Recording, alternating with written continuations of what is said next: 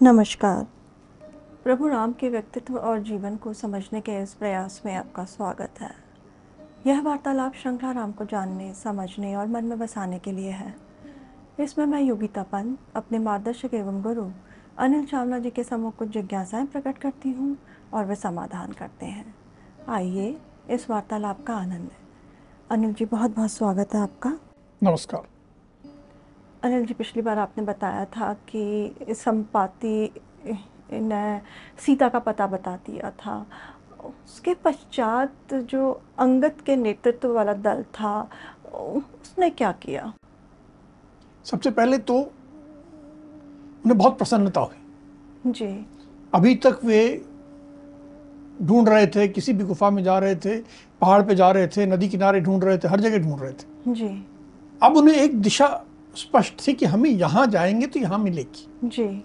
ये किसी ने पता बता दिया तो बहुत प्रसन्न हुए नाचने लगे खुशी से। जी। अब प्रसन्न हो लिए फिर अब काम आगे था। जी। सागर के तट पे आए। जी। घूमने लगे सागर के तट पे। जी। सागर तो जैसा होता है। जी। बड़ी जोरदार लहरें उठ रही।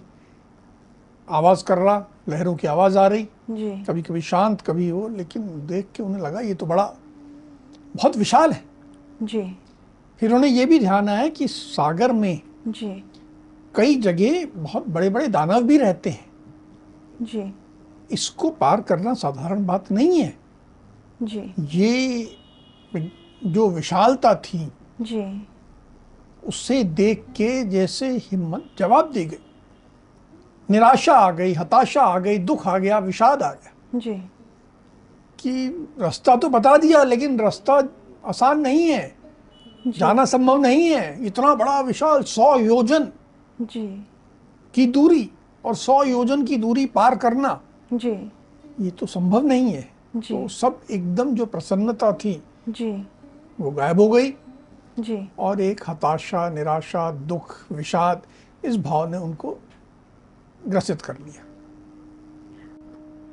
तो सागर की विशालता देख करके जो वानर निराश हो गए थे तो उनसे उनके नेता अंगद ने फिर कुछ कहा? अंगद ने अपना नित कर्तव्य निभाया। जी। उनको प्रेरित किया। जी। कहा कि इस प्रकार विषाद करना इस प्रकार हताश होना ठीक नहीं है। जी। इस प्रकार का दुख जो है हताशा जो है जी। वह मनुष्य का नाश कर देती। है वह आदमी कुछ भी करने के योग्य नहीं रहता। जी। जब पराक्रम का अवसर आता है जी। तो उस समय हताश नहीं होना चाहिए। आप लोग सब अच्छे कुल के हो अच्छे वीर हो हर प्रकार से सक्षम हो तो आप लोगों को ऐसी हताशा ऐसा विषाद ऐसा दुख शोभा नहीं देता।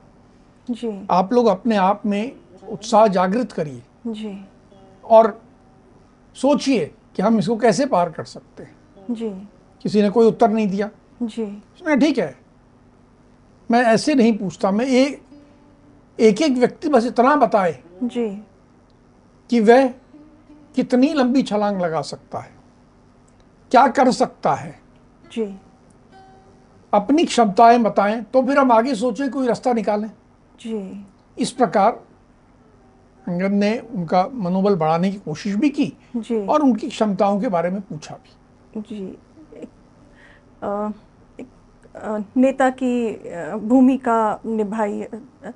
फिर जब अंगद ने वानरों से इस प्रकार पूछा तो वानरों ने फिर क्या उत्तर दिया? हर एक वानर अपनी क्षमता बताने लगा। गज नाम का एक वानर था उसने कहा भाई मैं तो दस योजन की छलांग लगा सकता हूँ। जी। गवाक्ष था। उसने कहा मैं बीस की लगा सकता हूँ बीस योजन बैग कूद सकता हूँ उससे ज़्यादा नहीं जा पाऊँगा मैं। जी। शर्भ नाम का एक वानर था वहाँ। उसने कहा मैं तीस योजन चला जाऊँगा। जी। एक कपिवर ऋषभ थे। उन्होंने कहा जी चालीस योजन की मेरी क्षमता मुझे मालूम है। महातेजस्वी गंधमादन नाम के एक वानर थे वहाँ पे। जी। उन्होंने कहा जी मैं पचास योजन जा सकता हूँ। एक वानर वीर मैंद थे। जी मैं साठ योजन की छलांग तो लगा सकता हूँ। जी। एक द्विद नाम के बानर वीर थे। उन्होंने जी मैं सत्तर ही लगा। एक सुषेण कपि श्रेष्ठ उन्हें कहा जाता था। जी। वे थे उन्होंने कहा मैं अस्सी योजन की छलांग लगा दी। अब जाना कितना है? सौ। जी। तो अब इन सबसे तो कोई फ़ायदा नहीं होगा। जी। सबसे वृद्ध जो। वहाँ बैठे थे जी। जो वानर नहीं थे रीछ थे जी। भालू थे। उन्होंने कहा मैं जब जवान था जी। तब तो मैं सौ योजन बड़े आराम से छलांग लगा लेता। कोई दिक्कत नहीं थी तब। लेकिन अब मैं बूढ़ा हो गया अब मेरे लिए नब्बे योजन ही लगा पाना संभव है। मैं इससे ज़्यादा नहीं लगा सकता। तो जो जाम्बुवान जो सबसे वृद्ध थे अनुभवी थे उन्होंने कहा मैं नब्बे योजन तक तो जा सकता हूँ। जी। इस प्रकार करके सब जो वानर थे सबने अपनी अपनी क्षमताएँ बताई। जी। ये सब वानरों की क्षमता जानने के बाद फिर अंगद ने अपनी भी क्षमता क्या बताया होगा कि मैं इतना छलांग लगा सकता इतने योजन? अंगद ने कहा कि जहाँ तक मैं समझता हूँ जी। मुझमें इतनी क्षमता है कि मैं सौ योजन पार कर जाऊँगा। जी। सौ योजन लांघने की मुझमें क्षमता है। जी। लेकिन मुझे ये विश्वास नहीं है कि जाने के बाद मैं वापस आ पाऊँगा। यानी जाने की तो मेरे को विश्वास है सौ योजन का। जी। लेकिन वापस आने में मुझे संशय है। तो आप लोग जैसा कहें मैं करूँ। जी। मैं जा तो सकता हूँ तो क्षमता भी बताई और साथ में थोड़ा सा एक शंका भी बता दी। जी। इस प्रकार अंगद ने अपनी बात रखी। अंगद की क्षमता सुनने के बाद तो जो वहाँ पर उपस्थित वानर और रीछ थे तो उनमें से किसी ने कोई प्रतिक्रिया दी? जो सबसे वृद्ध थे जी। जाम्बवान जी। उन्होंने अंगद से कहा कि हे बालीपुत्र अंगद जी। हम तुम्हारी क्षमता से बहुत अच्छी तरह परिचित हैं। जी। तुम महाशक्तिशाली बाली के पुत्र हो। तुमने बहुत विनम्रता से अपनी क्षमता सौ योजन की कही है। जी। तुम मुझसे बहुत ज़्यादा क्षमतावान हो। हमें मालूम है कि तुम क्षमतावान हो। जी। चाहे तुम्हारी क्षमता एक लाख योजन कूदने की भी हो तो भी मुझे ऐसा लगता है कि हमारे द्वारा तुम्हें भेजना उचित नहीं है। तुम इस दल के स्वामी हो। जी। स्वामी की हमें रक्षा करनी चाहिए। हमें स्वामी को खतरे के काम के लिए नहीं भेजना चाहिए। जी। तुम ही इस दल के मूल हो जी। और मूल की रक्षा करनी चाहिए। जी। हम सब तुम्हारा आश्रय लेके आगे बढ़ रहे हैं। जी। यदि तुम्हें कुछ हो गया जी। हम सब अनाथ हो जाएँगे। इस स्थिति के कारण जी। तुम्हें भेजना उचित नहीं है इसलिए हम लोग तुम्हें नहीं भेजेंगे। तुम्हारी क्षमताएँ हैं जी। पर भेजेंगे नहीं तुम्हें हम। तुम्हारा काम है हमें आदेश दो।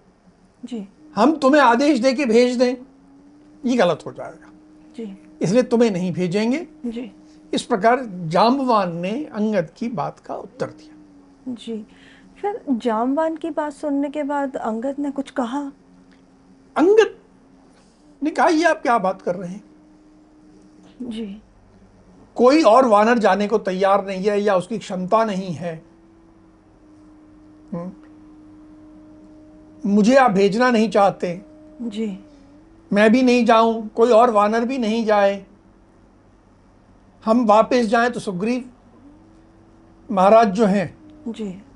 वे हमारे प्राण ले लेंगे। जी। तो फिर तो हमें यही मरणांत अनशन करना ही एकमात्र उपाय बचा।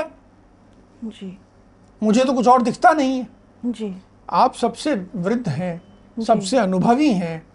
कोई आप बताइए क्या करें?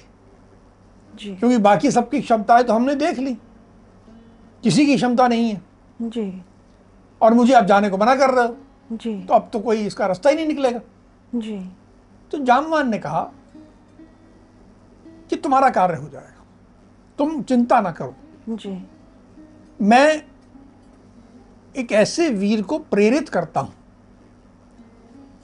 जो ये इस कार्य को सिद्ध कर सकता है। जिसमें क्षमता है जी। उसको प्रेरित करने की आवश्यकता है। जी। और वो वीर है वीर हनुमान। जी। और ये सब जब बातचीत चल रही थी जी। वीर हनुमान इन सब बातचीत से बिल्कुल मस्त। उनको जैसे परवाह ही नहीं है। जी। वो एक एकांत में बैठे सागर तट पे जी। कंकड़ उछाल के खेल रहे थे। जैसे उन्हें तो इस सबसे कोई लेना देना ही नहीं। बिल्कुल कुछ नहीं लेना देना। जी। और एकांत में बैठे हैं। जी। कोई क्षमता तो जैसे उनको ऐसा ध्यान ही नहीं है कि उनमें कोई क्षमता है। अब वीर हनुमान की एक गुण साधारणता की वंदनती है। जी। कही जाती है। जी। कि वीर हनुमान को अपनी क्षमता का अपने गुणों का भी जी। कभी ध्यान नहीं रहता। उन्हें जब कोई याद दिलाता है जी। कि हे वीर आप में ये ये क्षमता है। जी। तो उन्हें ध्यान आता है। अन्यथा जी। वे अपनी ही क्षमताओं से अपनी जो उनमें प्रतिभा है जी। उस सबसे बेखबर मस्त रहते हनुमान जी। पूर्णतः अहंकार रहित उनमें कभी अहंकार नहीं आता। जी। सबने अपनी अपनी क्षमता बताई मैं ये कर सकता हूँ मैं ये कर सकता हूँ। जी। इनके तो दिमाग में नहीं है कि मेरे भी कोई क्षमता है। मैं छलांग भी लगा सकता हूँ नहीं। वो तो बैठे अपना कंकड़ उछाल रहे हैं खेल रहे हैं। ऐसे भाव से बैठे थे। तो जामवान ने जी। ये कहा कि मुझे मालूम है काम कैसे होगा। मैं जाके वीर हनुमान को प्रेरित करता हूँ तब आपका काम होगा। जी फिर जामवान ने वीर हनुमान से फिर क्या बातचीत करी? अब जामवान जो कि सबसे वृद्ध हैं सबसे ज़्यादा विद्वान भी थे जानकार थे अनुभवी थे वे हनुमान के पास गए। जी। और कहा कि हे हनुमान तुम हमारे दल में सर्वश्रेष्ठ हो। जी।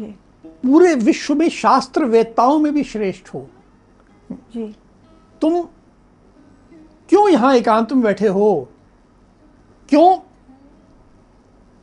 ऐसे बैठे हो जैसे तुम्हें कुछ लेना देना ही नहीं है। जी। तुम सुग्रीव के समान पराक्रमी हो। जी। तेज और बल में तुम राम और लक्ष्मण के तुल्य हो।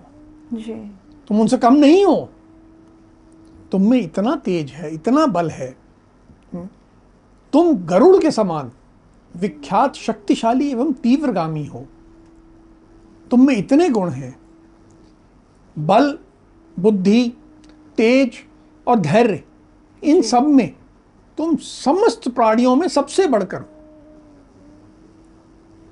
फिर तुम अपने आप को समुद्र लंघन के लिए तैयार क्यों नहीं करते? तुम अपने आप को भूल रहे हो। जी। मैं तुम्हें तुम्हारे जन्म की कथा सुनाता हूँ। जी। उसके बाद जामवान ने जी। वीर हनुमान को उनके जन्म की कथा सुनाई। जी।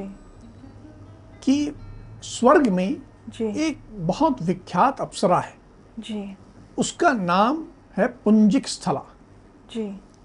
उसको कभी शाप दिया गया तो शापवत उसने कपि योनि में जन्म लिया। कपि योनि में अवतीर्ण हुई। जी। कपि योनि में अवतीर्ण होने के बाद भी जी। बहुत गुणों से संपन्न थी। अप्सरा थी गुणों से संपन्न थी कपि योनि में तो आ गई। जी। उसमें ये गुण था कि वो इच्छा अनुसार रूप धारण कर सकती है। जी। महामनस्वी कुंजर की पुत्री थी वे।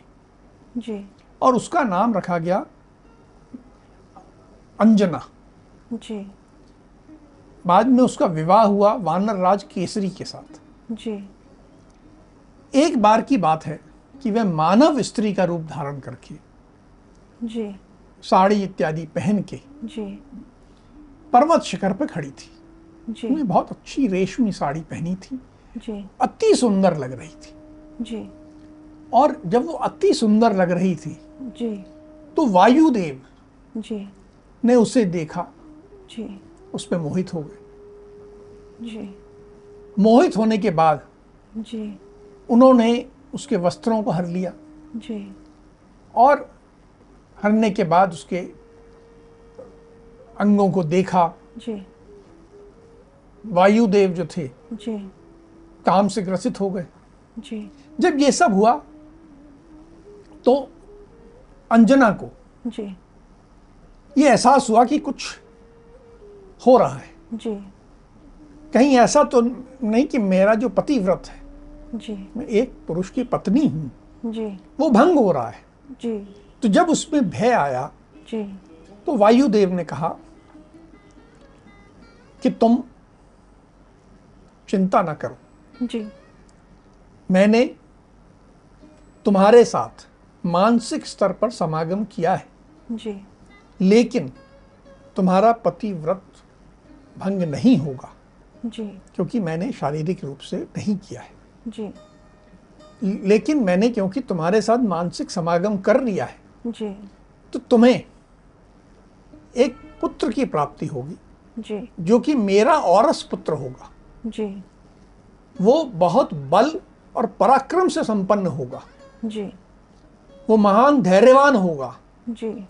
महातेज तेजस्वी होगा। जी। महाबली होगा महापराक्रमी होगा। जी। और लांघने और छलांग लांग लगाने में जी। वे मेरे समान होगा।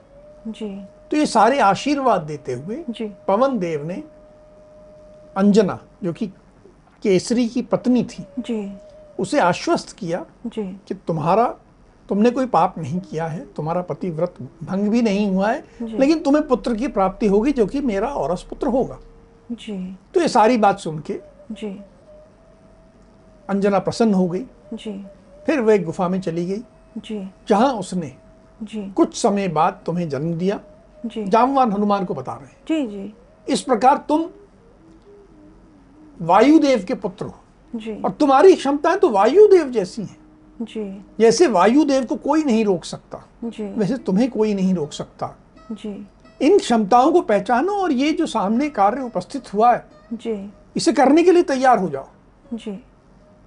इस प्रकार उन्होंने उनकी जन्म की कथा सुनाई उनको प्रेरित किया। जी। जामवान ने हनुमान के जन्म की कथा सुनाने के पश्चात उनके बचपन से जुड़ी भी कोई कथा सुनाई? हाँ एक और कथा जामवान ने हनुमान को सुनाई। जी। कहा कि हे हनुमान तुम्हारी क्षमताओं के बारे में जी। तुम भूल रहे हो तुम विस्मरण हो गया तुम्हें। जी। तो मैं तुम्हें बताता हूँ कि जब तुम बहुत छोटे थे जी। एक बार तुमने सूर्य को देखा जी। और तुम्हें लगा कोई ये फल है। जी। और तुम सूर्य को खाने के लिए जी। तुमने छलांग लगा दी। जी। 300 योजन तक तुम चले गए। जी। जब तुम 300 योजन तक चले गए सूर्य की ओर जी। तो इंद्र को लगा ये कौन है जो सूर्य देव को खाने के लिए बढ़ रहा है? जी। तो उन्होंने अपना वज्र उठाया जी। और तुम पर वार किया। जी। और वो जो वज्र का वार था जी। वो तुम्हारी ठोड़ी पे लगा। और ठोड़ी का बायां भाग जो है वह टूट गया। जी। ठोड़ी को हनु कहा जाता है। और क्योंकि तुम्हारी ठोड़ी हनु वो टूटी इसीलिए तुम्हारा नाम हनुमान पड़ा है। जी। अब इंद्र ने वायुदेव के पुत्र पे आक्रमण किया। जी। उस पर इतना बड़ा प्रहार किया तो वायुदेव रुष्ट हो गए। जी। उन्होंने तीनों लोकों में प्रवाहित होना बंद कर दिया। तो त्राही त्राही मच गई। सब देवता वायुदेव को मनाने गए। ब्रह्मा जी ने वायुदेव को मनाते हुए तुम्हें आशीर्वाद दिया कि तुम युद्ध में किसी अस्त्र या शस्त्र से नहीं मारे जा सकोगे। जी। ये ब्रह्मा जी ने हनुमान को आशीर्वाद दिया जी। कि किसी अस्त्र शस्त्र से नहीं मारे जा सकोगे। युद्ध स्थल में तुम अपराजय हो। जी। दूसरा इंद्र ने उस समय तुम्हें आशीर्वाद दिया कि मृत्यु तुम्हारी इच्छा के अधीन होगी। जी। जब तुम चाहोगे तभी तुम्हें मृत्यु आएगी अन्यथा नहीं आएगी। देखिए ये दोनों आशीर्वाद। जी। पूरे हमारे किसी धर्म ग्रंथ में ऐसा बड़ा आशीर्वाद किसी के पास नहीं। जी। और आज भी जी। हम ये मानते हैं कि हनुमान अभी हैं। जी। वो क्योंकि मृत्यु उनके अधीन थी। जी। तो उन्होंने देवलोक को प्रस्थान नहीं किया वो इसी युग है। खैर अपन कथा पे आए। जी। तो जामवान ने कहा कि तुम केसरी के क्षेत्रज पुत्र हो। जी। वायुदेव के औरस पुत्र हो। जी। तेज और वेग में वायुदेव के समान हो। चातुर्य और पौरुष से संपन्न हो। जी। अपने असीम बल का विस्तार करो। जी। और ये जो सामने महासागर दिख रहा है इसको लांग जाओ। जी। इसमें तुम्हें कोई सोचने विचारने की आवश्यकता नहीं है तुम सक्षम हो। जी। ये कार्य करो। ऐसे कह के जामवान ने हनुमान को प्रेरित किया। जी। जामवान की ये सारी बातें सुनने के पश्चात वीर हनुमान ने फिर क्या कहा? अब उनके मन में जोश आ गया। पूरा उत्साह आ गया। जी। उन्होंने अपने शरीर को विशाल करना प्रारंभ किया। जी। वो अपने शरीर को बड़ा करने लगे गर्जना करने लगे जी। तो सारे वानर देखने लगे। बिल्कुल वैसे ही देख रहे थे जैसे जब वामन रूप धारण करके विष्णु ने वामन रूप धारण करके धरा पे विष्णु जी प्रकट हुए थे। जी। और उसके बाद वो विशाल रूप धारण करने लगे थे। और सारी प्रजा देखने लगी थी वैसे हनुमान को देखने लगे कि ये हमारे साथ जो था अभी इतना विशाल होता जा रहा है। जी। हम्म। अब हनुमान अपने बल का स्मरण करने लगे। जी। अभी तक तो भूल चुके थे। अब अपने बल का उन्हें स्मरण आया। जी। और बल का स्मरण करते हुए उन्होंने जब विशाल रूप धारण किया जी। तो भी अपनी विनम्रता नहीं भूली। जी। उन्होंने समस्त वृद्ध वानरों को प्रणाम किया। जी। और कहा जी। कि आकाश में विचरने वाले जी। वायुदेव की शक्ति की जैसे कोई सीमा नहीं है। जी। वैसे ही मुझमें बल है। जी। जैसे वायुदेव पर्वत शिखरों को भी तोड़ सकते हैं जी। वैसा ही मुझमें भी बल है। गति में जी। छलांग लगाने में लांगने में जी। ये जो सामने महासागर दिख रहा है जी। इसको तीन ही लोग पारित कर सकते हैं। जी। एक तो विंता नंदन गरुड़ यानी विष्णु के वाहक गर- गरुड़। जी। दूसरा वायुदेव और तीसरा मैं।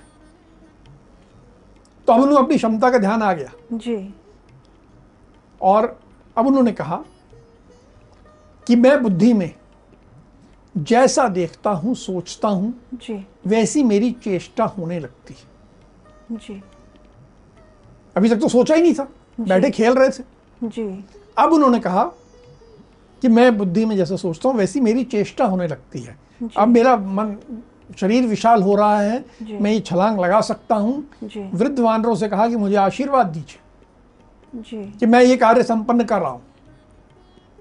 और मुझे अपने मन से बुद्धि से स्पष्ट निश्चय जान पड़ता है। जी। कि मैं विदेह कुमारी सीता का दर्शन करूँगा। जी। अतः आप लोग सब खुशियाँ मनाइए जी। क्योंकि मैं ये कार्य करने वाला।